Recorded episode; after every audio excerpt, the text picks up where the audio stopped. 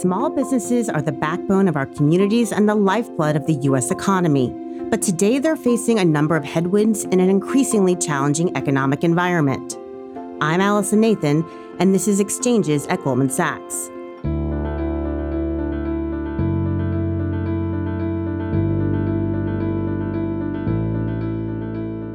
It's Tuesday, July 19th, and we're recording from Goldman Sachs' 10,000 Small Businesses Summit in Washington, D.C., in what is the largest ever gathering of small business owners in the United States. Joining me to discuss the challenges and opportunities facing small business owners are Asahi Pompey, president of Goldman Sachs Foundation, and Joe Wall, a managing director in our Office of Government Affairs. We're also thrilled to be joined by two small business owners who are graduates of Goldman Sachs' 10,000 Small Businesses program. Natalie Caddis is the CEO of Caddis Enterprises, a plastics manufacturer based in Salt Lake City. And Merv Cutler is the president and CEO of Cutler Engineering and Technology Services, a business he founded in 2014 to service government clients. So glad you could all join us here for this very special episode. Welcome to the program. Great to be Morning. with you. Thank Thank you. you. Asahi, let's start with you. There are more than 2,500 small business owners here at Goldman Sachs' 10,000 Small Businesses Summit in Washington, D.C. So, congratulations. It's such an accomplishment to get such an entrepreneurial and I would say inspiring group together. But give us a little bit of background. What led us to host this event to begin with, and what do we hope to achieve from it? Allison, I really want to bring your entire audience right here to the summit. The energy in the air is pulsating. History is being made here. Why are we here? Why have we gathered our country's best small businesses in none other than our nation's capital, Washington, D.C.? The reason is simple to unlock the power of your voice, your vision, and your impact. Goldman Sachs is proud to host the 2022 10,000 Small Businesses Summit. And it's exactly what you said. It's the largest gathering ever in the history of this country of small business owners. And it's taking place where? In our nation's capital. And as you'll see, that's not by accident. We have small business owners from Savannah to Seattle, from Boston to Boise that have really converged here. And they're here for one simple reason to meet with legislators to really advocate on behalf of small businesses. What are the solutions that they need to get their voices heard? You and I know that old adage if you're not at the table, you're on the menu. Well, we want to make sure that small business owners really have a voice at the table. And so that's the real reason that we're all here. So, day one, we're calling Vision Day.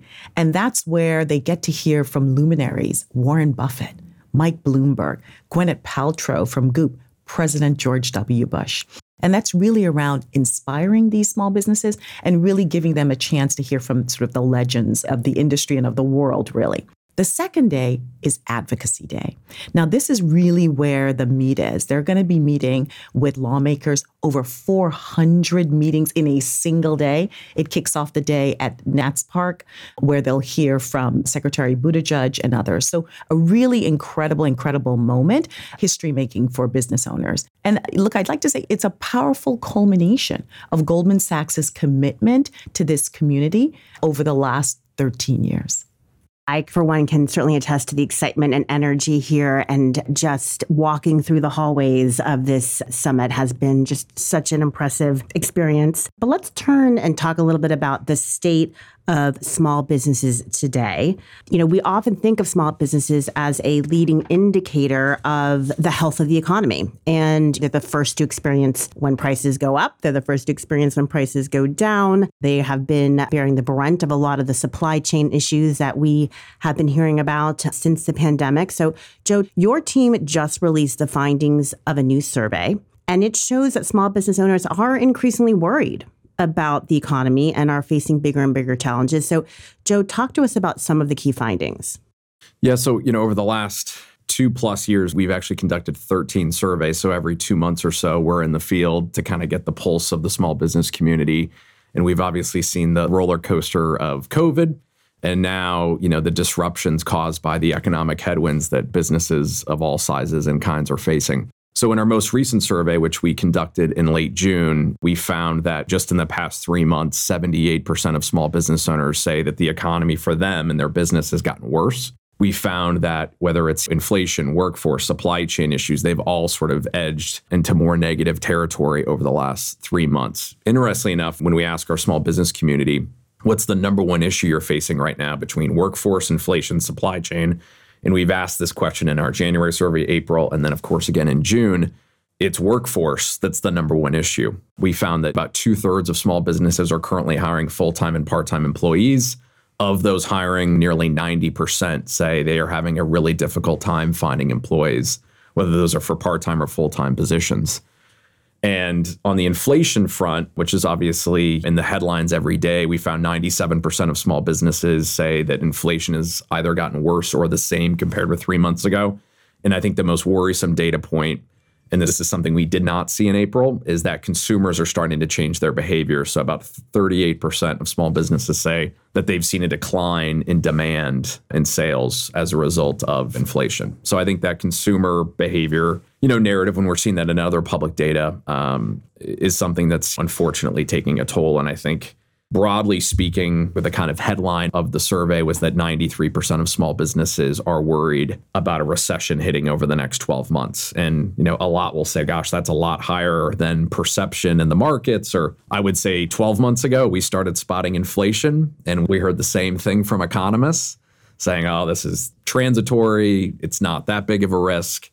So, to your point, I think small businesses are often at the tip of the spear of these cycles, and they're feeling it right now.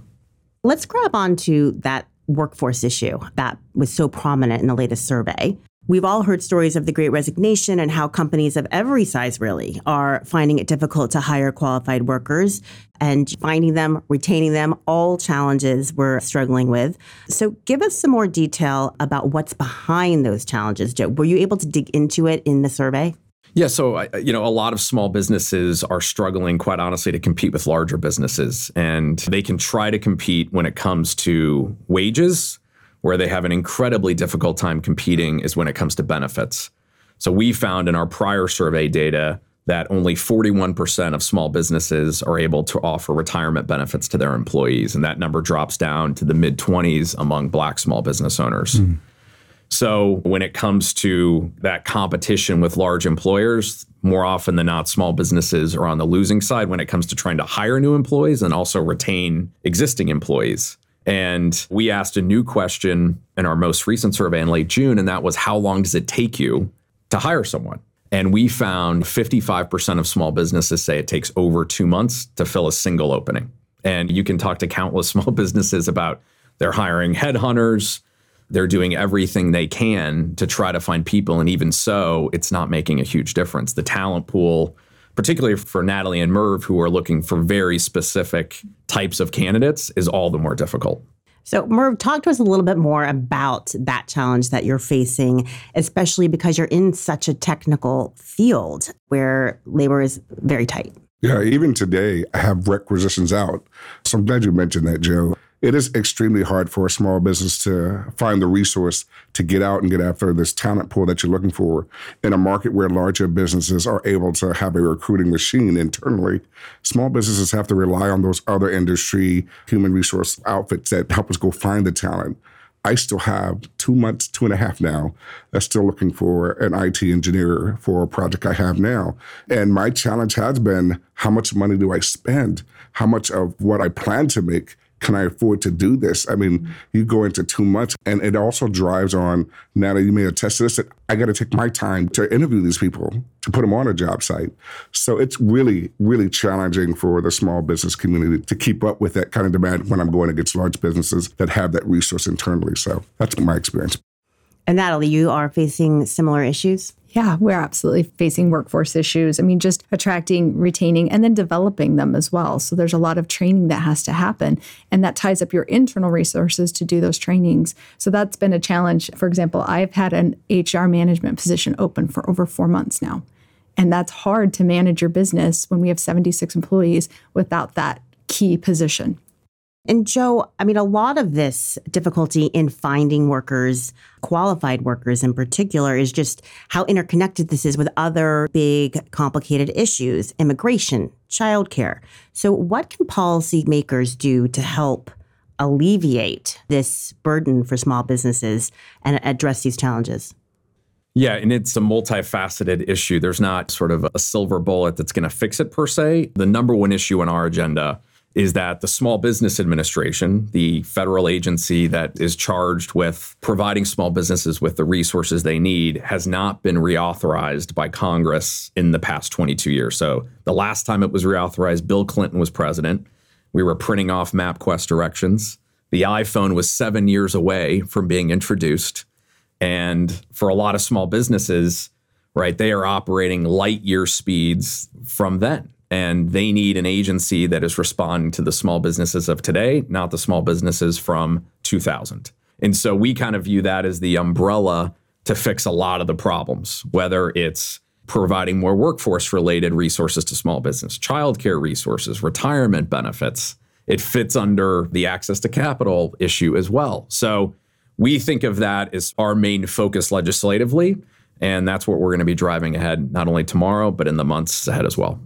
I think this point around reauthorizing the SBA is really important. But I want to make sure everyone understands what that means, which is a real top to bottom review of the agency, right? Is the agency of 20 years ago, does it have the proper policies, procedures to really address small businesses of 2022, 2032, and 2042? And so that's why this point that Joe makes on the reauthorization is so important, is because it triggers that full review that's necessary. I just wanted to piggyback on uh, Joe's comment about what we can do legislatively. One of the things I think that I've learned through the Goldman Sachs program that we were taught to look for are industry partnering with colleges and universities.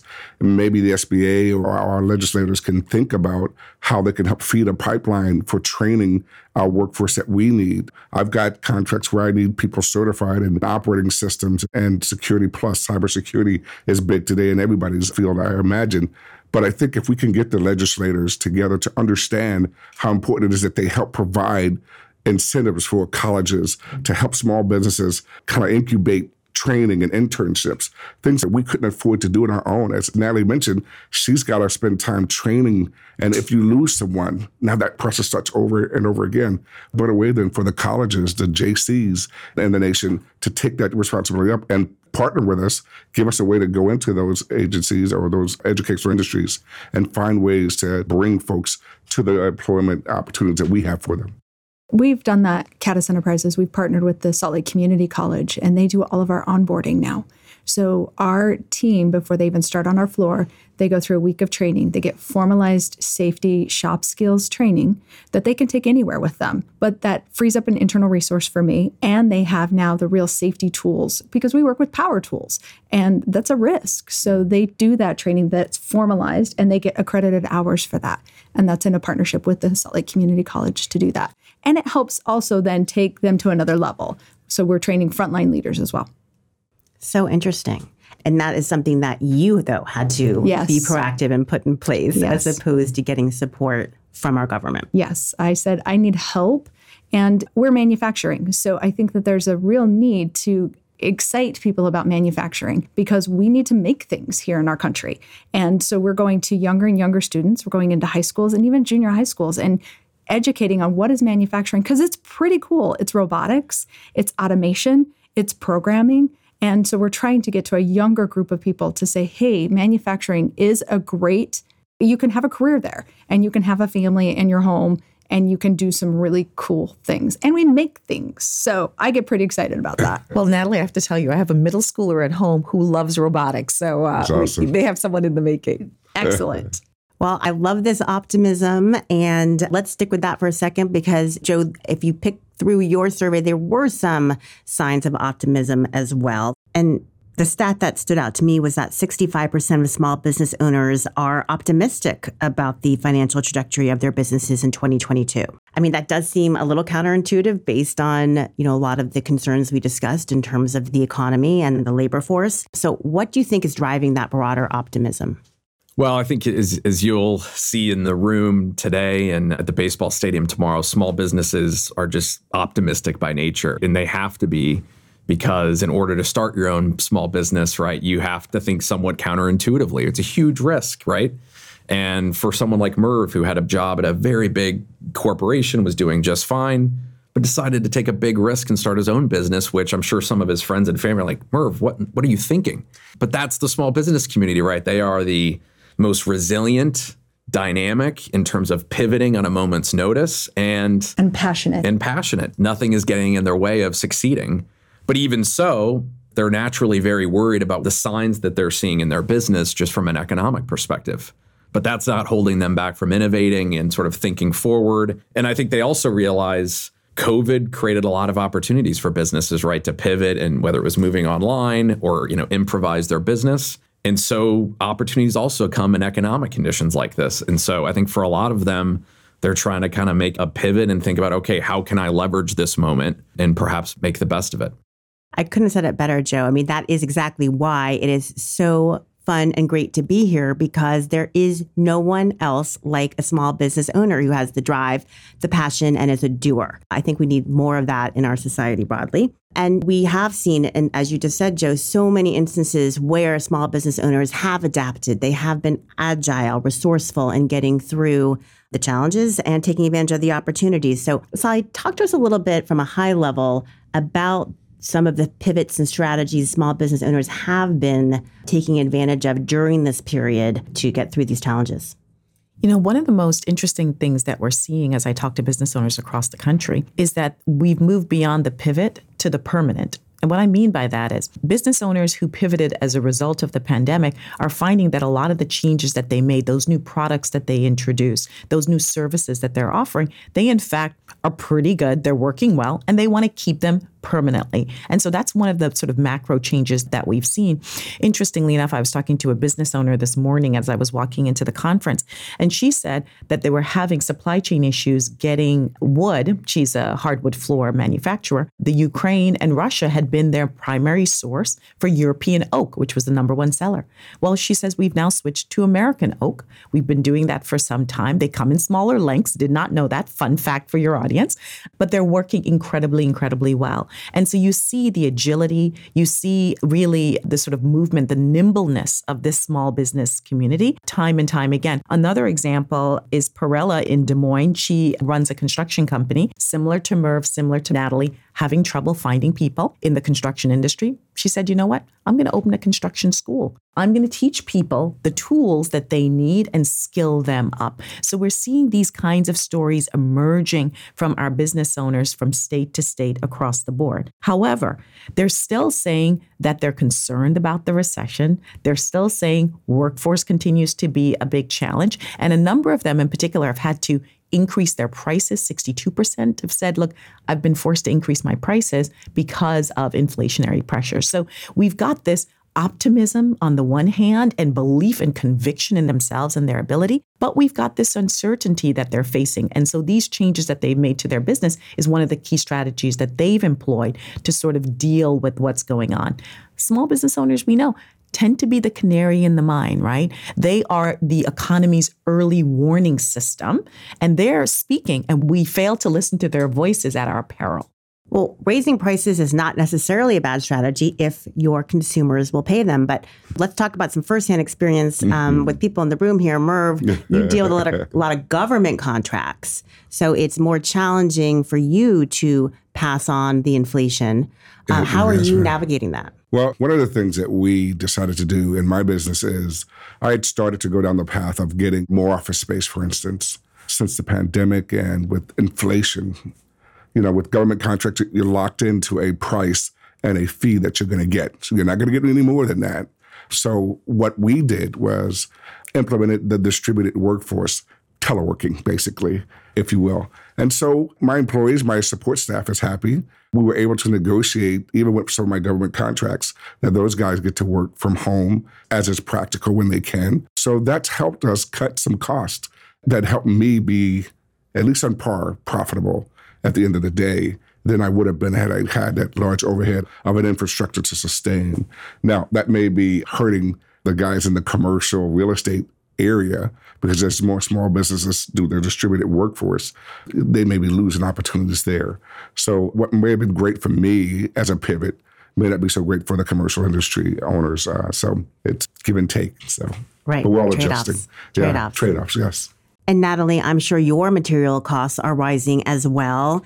Have you had to raise prices? Are you absorbing those costs? What does it look like? Yes, to both. So we have had to mm. raise our prices. We've also absorbed quite a bit of costs. We, you know, from a supply chain perspective, we're purchasing differently. So we're intentionally purchasing a lot more inventory and we're carrying that. Now, the good side to that is we've been able to win business because others haven't been able to deliver. So we have won some contracts that way, but it does tie up your cash flow. And it's a balancing act that we're looking at on a daily basis. And Allison, one interesting nugget from our survey was that, and Asahi pointed this out, that north of 60% have raised prices. But when we asked them, well, how much have you raised them by? North of 60% say less than 10%. So if you look at the inflation data nationally, and on the Wall Street Journal last week, they had it sorted by every sector, industry, and it's well over 10% across just about everywhere. But I think small businesses have actually been increasing their prices by much less than larger businesses. You don't want to increase pricing such that you price yourself out of the market. In the DoD industry, for instance, I got to compete with large businesses, and they're able to bring to bear more resources that drive their costs down. So what will really impact me may not impact them as much, but I got to still compete with them. So I'm not going to raise my prices, my profit margins, or anything to cause me to lose contract opportunities. So I'm going to be a little bit more reluctant as a small business to increase it by that much. But believe me, we are all feeling that we need to be able to increase. And like I said, in DoD government contracting, you've got a contract that says here's how much you're going to charge for the life of this contract. I'd love to, can't wait to talk tomorrow to our congressional representatives and say, hey, you got to find a way with the SBA, first of all, reauthorizing them, and then allowing them to help us go back to the negotiating table as inflation continues to rise. I got to be able to recoup some of that cost so that I remain in business and can continue to employ American citizenry. It's important. And because these contracts are, I mean, how long are they typically in length? So for most of our small business contracts, it's about a five year contract. But in that five year, I get a 3% escalator. Joe just told you how much inflation is increasing by, right? We're at 9%. How can I keep up with that hmm. year over year? I mean, I'm really kind of taking a loss. My employees are taking a loss because I can't afford to give them raises to keep up with inflation at this point. Right. The world looks a lot different today than Yes. it did five years ago when certain. those contracts For were certain. negotiated. Mhm. So tomorrow is an exciting day, as Asahi mentioned, moving to Nats Park to talk to our congressional leaders about what can be done. Joe, what do small business owners really want to hear from the administration, from lawmakers, and what are they saying about how DC can step up? We've already heard some good suggestions from Merv and Natalie, but what else are you expecting to be discussed tomorrow? Yeah, well, so just to kind of set the scene for tomorrow, we decided to rent out the baseball stadium, which is a little unconventional. I don't think anyone's rented it out for this purpose before in terms of bringing Congress to us. But the reality is on Capitol Hill, for the listeners, is that it's very tough to still navigate Capitol Hill given the security constraints that are in place post January 6th. So we decided, you know, we've got to do something different. So we are renting out the baseball stadium and bringing Congress to us. And by the way, the DNA of most members of Congress is that you come to them. They can't leave their office. They're obviously very busy. The only people I think that they would go see in mass is this small business community because they realize how important they are, not only the vibrancy of the economy, but they're also constituents in their communities. So we're really excited for tomorrow. In terms of what I think the small business community wants to hear is they want to hear that there's going to be action. I think there's a level of frustration particularly you know that they're facing all of these challenges and they're just not seeing any movement when it comes to supply chain issues for instance that have not really improved at all at least for small businesses in the last 9 months on inflation is obviously a complicated issue on workforce there's no solutions in mind to try to help these business owners recruit retain when it comes to offering benefits there's nothing on the table we've talked about the SBA reauthorization but you know, most government agencies are reauthorized not necessarily every year like the Department of Defense is, but every few years. The fact that it's been 22 years just goes to show that they haven't been prioritizing small businesses. And now is the time. And tomorrow's a big day, but tomorrow's just not going to be a one day event. We're going to keep the noise level up for the next several months, and we are committed to getting it done. So, just to wrap up, as we have discussed, small business owners are collectively facing a more challenging economic environment, but they are incredibly and impressively, I should say, resilient. And again, judging by the mood of everyone around this table and at this conference more broadly, very optimistic about the future. So, Asahi, what is your prognosis of the state of small business in America? What is your vision? Where do we go from here? So, the prognosis I'd say is cautiously optimistic. It's never been easy running a small business. No one said, I'm going to open a small business because I want the easy route. But it's really never been this hard. And so there's a real sense of unease and uncertainty that's really in the air. And we see our business owners really running between the raindrops to move, pivot, to really work through the challenges that their businesses are facing. But here's what I'd say small business owners know that opportunity does knock twice, and they're taking advantage of the windows that they're seeing to grow their business. So we're seeing growth. A lot of them say, Give me the manpower, and the business is there for me to grow this business. That's what any economy wants. That's what the American economy wants and needs is business owners, small business owners who are saying, I'm going to seize that opportunity. And we're seeing our business owners do that time and time again.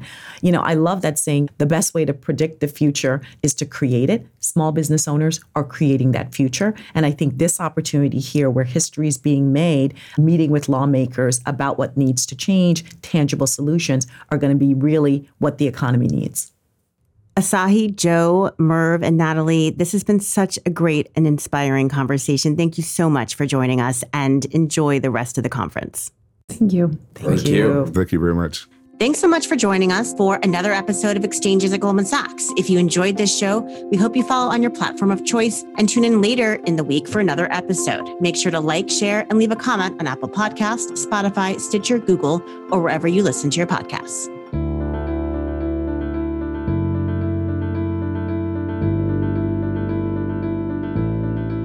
All price references and market forecasts correspond to the date of this recording. This podcast should not be copied, distributed, published, or reproduced in whole or in part. The information contained in this podcast does not constitute research or a recommendation from any Goldman Sachs entity to the listener. Neither Goldman Sachs nor any of its affiliates makes any representation or warranty as to the accuracy or completeness of the statements or any information contained in this podcast, and any liability therefore, including in respect of direct, indirect, or consequential loss or damage, is expressly disclaimed. The views expressed in this podcast are not necessarily those of Goldman Sachs, and Goldman Sachs is not providing any financial, economic, legal, accounting, or tax advice or recommendations in this podcast. In addition, the receipt of this podcast by any listener is not to be taken as constituting the giving of investment advice by Goldman Sachs to that listener, nor to constitute such person a client of any Goldman Sachs entity.